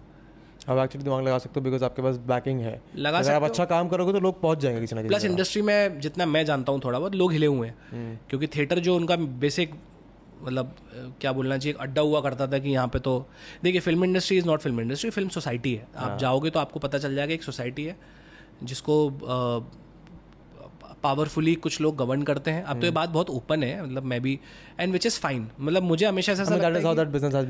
बस मुझे ऐसा लगता है कि इसमें इसमें कोई क्रांति करने की ज़रूरत ही नहीं ऐसे ही रन करता है ये। आप हाँ, ये देखो बस। extent, yes. आप ये देखो कि आप अपना रास्ता कैसे निकाल सकते हो उसमें से। सीधी सी बात ये है। पर ये ओ के आने से सारे डायनेमिक्स बदल गए। हाँ तो exactly that is the how we can नहीं, say वो ना कि वो सबसे- वैसे काम करता है पर और भी तरीके हैं एग्जैक्टली सबसे अच्छी बात ये हुई है कि ओ आ गए हैं। हम्म।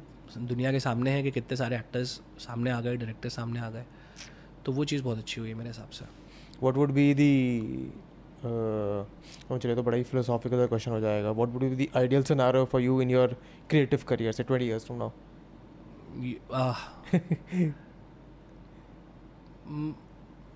मैं uh, मतलब आपको ऑनेस्टली बताऊँ कि वही बात है मतलब ये भी थोड़ी लाइन बोलने में सूड हो जाएगी लेकिन फिर भी मुझे ऐसा लगता है कि मुझे क्रिस्टोफर नोलन का जो करियर है वो काफ़ी अचीवेबल तो नहीं बोलूँगा वो तो मुझे नहीं लगता पॉसिबल है इंडियन सिनारियो में लेकिन काफ़ी अच्छा लगता है। The sense that there are a few concepts that you want to work on and you want to work on them judiciously. बस वही है। तो मुझे वही लगता है बारह तेरह फ़िल्म अगले अगर मैं बीस साल की भी बात करूँ hmm. तो बारह तेरह या चौदह फ़िल्म जो होंगी शायद मैं डायरेक्ट करूँ पर मैं प्रोड्यूस बहुत करना चाहता हूँ। I want to produce lot of film जो हो सके मैं कर मैं शायद कर भी रहा हूँ अभी एक छोटी सी एक टाइम लूप की फ़िल्म है। But my I want to be very limited on my genre genres that is absolutely clear for next five years at least मतलब हमारी एक छोटी सी दुकान है जहाँ पे अलग कपड़े की शर्ट मिलती हैं वही मिलेंगी मतलब हम दूसरे की सामान नहीं बेचेंगे। वो क्लियर है। We want to work in crime thrillers science fiction epic adventure fantasy and fantasy that's it इसके अलावा शायद हम दूसरा to be honest ऐसी फ़िल्में हमारे यहाँ बनती भी नहीं है इसीलिए तो देखो शायद यही है कि हम सक्सेसफुल हो जाएँ। Quite possible हाँ। quite possible यही रीज़न है। अगर हो सकता है मेरी पहली फ़िल्म चल जाए तो वो यही होगा कि सेकंड फ़िल्म में फिर इंडस्ट्री में हो जाता है कि जिसमें इसका हाथ है दूसरी फ़िल्म वही करे। तो मेरे सारे आगे के कॉन्सेप्ट वही हैं almost not very heavy on science fiction and fantasy but still science fiction and fantasy हम स्पेस फ़िल्म क्यों नहीं बना सकते? अभी अट्ठाईस उनतीस तीस साल के लोग नहीं सोचेंगे कि उनको साइंस फिक्शन एपिक फ़िल्म नहीं बनानी है। तो फिर कौन सोचेगा? क्योंकि चालीस में आप नहीं सोच सकते हो। क्योंकि चालीस में आप इसलिए नहीं सोच सकते हो क्योंकि आप ऑलरेडी इतने कॉरपोरेट से वो बिज़नेस कर चुके हो एक जॉनर का कि वो आपको दूसरे जॉनर में जाने ही नहीं देंगे। जाने नहीं देंगे। क्योंकि उन्होंने उन्होंने आपको घर दे दिया है गाड़ी दे दी है सहूलियत दे दी है पचास यूरोप ट्रिप दे दी है। अब आप उनको जाके बोलो आज कोई भी स्टैब्लिश डायरेक्टर हाँ। इंडिया का ये बोले कि मुझे स्पेस फ़िल्म बनानी है उसको वापस से उतना स्ट्रगल करना पड़ेगा। Yes it will be like starting from zero yes तो अभी 25 साल का मैं कह रहा हूँ कोई 20 साल का लड़का भी अगर ऐसा सोच रहा है तो क्यों नहीं कर सकता? I think the reason is कि अगर ऐसे सोचते भी है ना कोई सोचता है कि मुझे ये करना है they look down upon us कि यार ये तो हवा में उड़ रहा है ऐसी बातें थोड़ी मेहनत करनी चाहिए। अब जैसे मैंने सोची है मैं आपको ऑनेस्टली बताता हूँ। हाँ। और मैंने उसको लिखा hmm.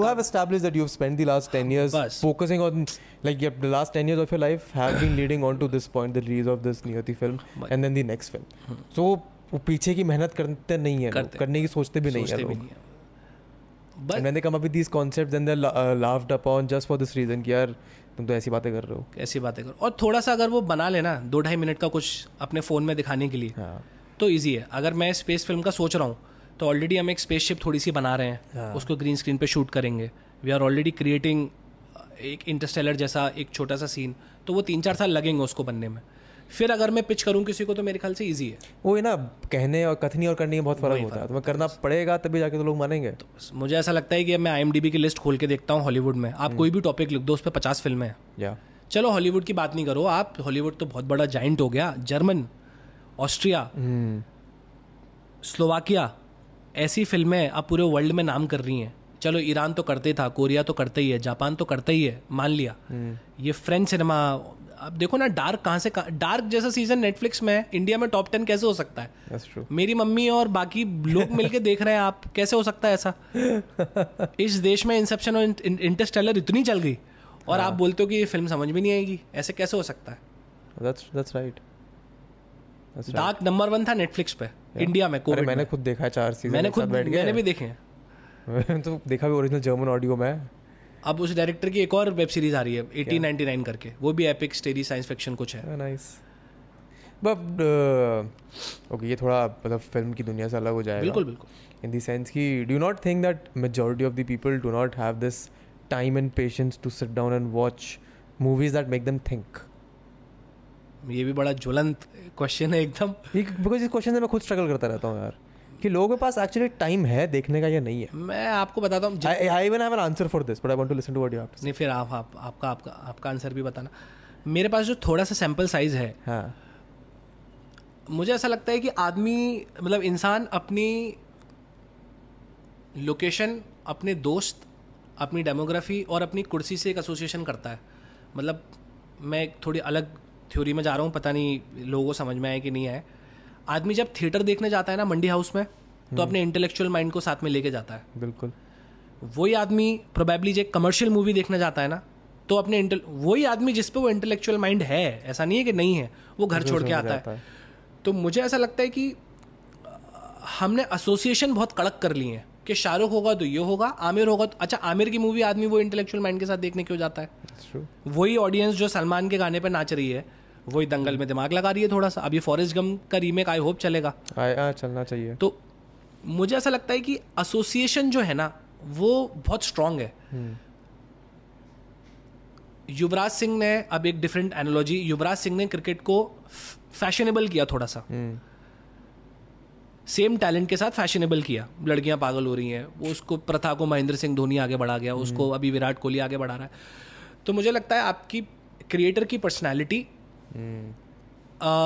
वो जो बेचना चाह रहा है लगातार उसकी पर्सनल और प्रोफेशनल लाइफ ये सब सिंक हो जाए ना तो मुझे लगता है कि वो चीज़ मैच हो जाएगी। मतलब मैं वेदांत दृष्टि का चैनल खोलूँ तो प्रैक्टिकली मुझे लगे कि एक इंसान है जो चार्मिंग भी है क्योंकि सबकॉन्शियसली आप सोचते हो बहुत ही गंदी बात है करण जोहर कई बार तो बोल भी चुके हैं कि सैड फेस देखते हैं तो एक जब सुंदर लड़की रोती है तो ज़्यादा बुरा लगता है। Front Row with Anupama Chopra में बोला था बैक इन 2013 और 14 बट बात गलत नहीं है। ह्यूमन बिहेवियर की बात है। फिर जो इंटेलेक्चुअल बात भी कर रहा है लगातार वही करता है और पर्सनल लाइफ में भी उसकी ग्रोथ वैसी है। हम्म। तो मुझे लगता है जो सेम आदमी सलमान खान का फ़ैन है वो आपकी बात भी सुनेगा। हम्म। हंड्रेड परसेंट तो what I believe is also along these lines कि मैं अगर अपने पर्सपेक्टिव बात करूँ तो मैं बस वही चीज़ें बनाना चाहूँगा जिसमें मेरे को मज़ा आ रहा है। ठीक है। It just a matter of कि कौन सा इंसान कब उस दिमाग वाले मोड से मेरे को इंटरेक्ट करता है। वो होगा पॉसिबल होगा। वही वही होता है यार ultimately so this podcast when we started this particular podcast ये वाला जिसमें हम बात कर रहे हैं people will come on because उनको फ़िल्म इंडस्ट्री के बारे में इंडिपेंडेंट फ़िल्म मेकिंग के बारे में जानना है। If they stay till this point they stay because बातें अच्छी हो रही हैं जो बात कर रहे हैं उनके पर्सनालिटी उनको पसंद आ रही है। जो मेरा पॉडकास्ट वैसे शुरू हुआ था मैंने वैसे शुरू किया था बिकॉज़ मेरे को लोगों से बात करनी थी। कोई इंटेंशन नहीं था कि यार पॉडकास्ट को लोग सुने ना सुने। And till date the core philosophy इसकी मुझे तो बात करनी है। जिससे मेरे को बात करनी है मैं अपनी ज़िंदगी में से दो घंटे निकाल कर उनको फ़ोन पे कभी नहीं मारूँगा।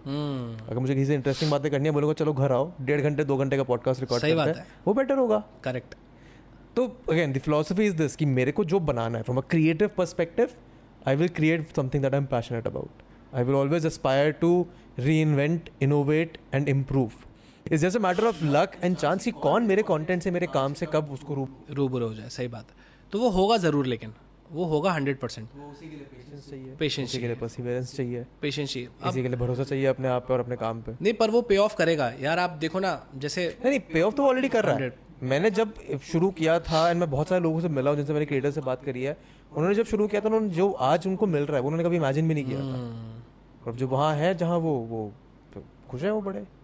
आई थिंक हाँ किताब पढ़ रहा था मैं किसी की। दिस दिस आंध्रप्रनियर उसने बहुत ही अच्छी कंपनी शुरू करी और बेच दी। जब उसने शुरू करी थी तो उसने अपने आप को लेटर लिखा था कि मेरा ड्रीम गोल है कि मेरी कंपनी में चार एम्प्लॉय हो और मेरे पे 400 आर्टिस्ट साइंड हो। अच्छा। दस साल बाद उसकी कंपनी में कुछ सौ दो सौ एम्प्लॉय थे उसकी कंपनी सौ दो सौ मिलियन की पहुँच गई। फिर वो अपने आपको वो लेटर को देख के हंसता है कि मैंने तो इतना ही सोचा था। मैं ऑलरेडी उससे आगे निकल चुका हूँ तो मेरे को बस पैशन के लिए अपना काम करते रहना चाहिए। नहीं हंड्रेड परसेंट क्योंकि इसके अलावा आपके पास कोई रास्ता भी नहीं है। ट्रू और सबसे बेस्ट तरीका यही है कि जिसमें आपको पूरी तरीके से मन लग रहा है आप वही करो। आपका जो लास्ट वीडियो है कि ये हमारे बचपन की याद दिलाएँगे सारे शोज़ अब वो इंटरेस्टिंग है। वो मैंने पूरे घर को फॉरवर्ड किया क्योंकि सब रेजोनेट करेंगे नाइन्टीज़ वाले लोग। हो सकता है मेरा भाई ना करे जो टू थाउज़ेंड बॉर्न है। तो वो एक लेकिन वही है ना कि आप फूहड़ता में तो नहीं जा रहे ना एटलीस्ट और मेरे ख्याल से वो लोग रहेंगे हमेशा। हमेशा रहेंगे। अब मेरा बैड लग ये हुआ कि जब मैंने इंस्टाग्राम ज्वाइन किया तब रील शुरू हुई शायद उसी दिन। तो मैं मेरे दोस्तों से क्या है यार ये तो पूरे टाइम यही चलता रहता है। बोलो नहीं नहीं अभी अभी रील आई है क्योंकि टिकटॉक बंद हो गया है। मैंने अच्छा ऐसा है क्या? लेकिन मैं देखता हूँ कि उस कुछ हैं अच्छे लोग जो उसमें भी काम कर रहे हैं। देखो अच्छे लोग हर जगह चमकेंगे वही। तो कोई भी फ़ील्ड हो कुछ भी हो अगर आप अपने काम के लिए पैशनेट हो बट अगेन वो ही नहीं है कि आप बस सब छोड़ छाड़ के उसकी तरफ़ काम करते हो you have to be practical practical है बस। लाइफ तो आपको रहना पड़ेगा। मुझे तो- और प्रैक्टिकल आपका ब्रांड है। मतलब जो आप आपने अपना नाम क्रिएट किया है ना उस नाम के पीछे आदमी अपने आप ऑटोमेटिकली सोच लेता है कि ये सारी चीज़ें होंगी। आप जाकिर खान कॉमेडियन की बात करते हो तो आपको पता है कि अब रोमांटिक बातें होंगी आशिकी की बात होगी जिस जो रेजोनेट करेगा चला जाएगा। दैट्स ट्रू जो इंटेलेक्चुअल कॉमेडियन होगा आपको पता है कि यार अब ये सटायर भी करेगा ये भी करेगा वो भी करेगा। तो उस तरीके से जैसे मैं फॉर एग्जांपल न्यूज़ कंजप्शन ही मैंने टीवी पे बंद कर दिया है। मैं यूट्यूब पे ही देखता हूँ। मेरे घर पे तो न्यूज़ चलती भी नहीं है। यूट्यूब पे ही देखता हूँ। कुछ ऐसे चैनल्स हैं यूट्यूब के जिनको मैं देखता हूँ जो मुझे अच्छा लगता है। मेरे घर पे तो न्यूज़ के तो टाटा स्काई कटवा दिया हमने तो। हमारे घर में टीवी न्यूज़पेपर कुछ भी नहीं आता। ओह। मतलब टीवी है एज इन पर न्यूज़पेपर कोविड से बंद है हाँ। क्योंकि वो फैल गया था ना कि न्यूज़पेपर भी मतलब तो तब से बंद ही है। हम्म, नहीं बट ठीक है यार सिद्धार्थ। आई थिंक काफ़ी बात कर लिया अरे बहुत बहुत। आई होप आपको मज़ा आया हो बहुत मज़ा आया। मेरे मेरे लिए तो पहला एक्सपीरियंस था। और मेरे तो दोस्त वगैरह सब पता थे कि मैं कितना एक्साइटेड हूँ उसको लेके क्योंकि मेरे को मज़ा आता। है मैं हम लोग फनी वे में ऑफ़िस में बोल देते हैं झूले पे बैठ के गार्डन में चलो पॉडकास्ट करें। ऐसी तो और हम डिस्कशन भी करते हैं टॉपिक भी ढूंढ लेते हैं बस उसको रिकॉर्ड नहीं करते। अब मैं वही तो बता रहा हूँ मेरा मेरे इसका रिकॉर्ड कर ये ये मेरी जो जोश आया ना ये कॉलेज से ही आया। है अच्छा अच्छा। बिकॉज़ कॉलेज में डिबेट थिएटर करते थे। तो आप बैठ जाते हो आप शाम को आपको पाँच बजे रिहर्सल प्रैक्टिस खत्म हो गई। आप कॉलेज में तो घर जाने का मन नहीं कर रहा। तो आप आठ नौ बजे तक बस बात ही कर रहे हो।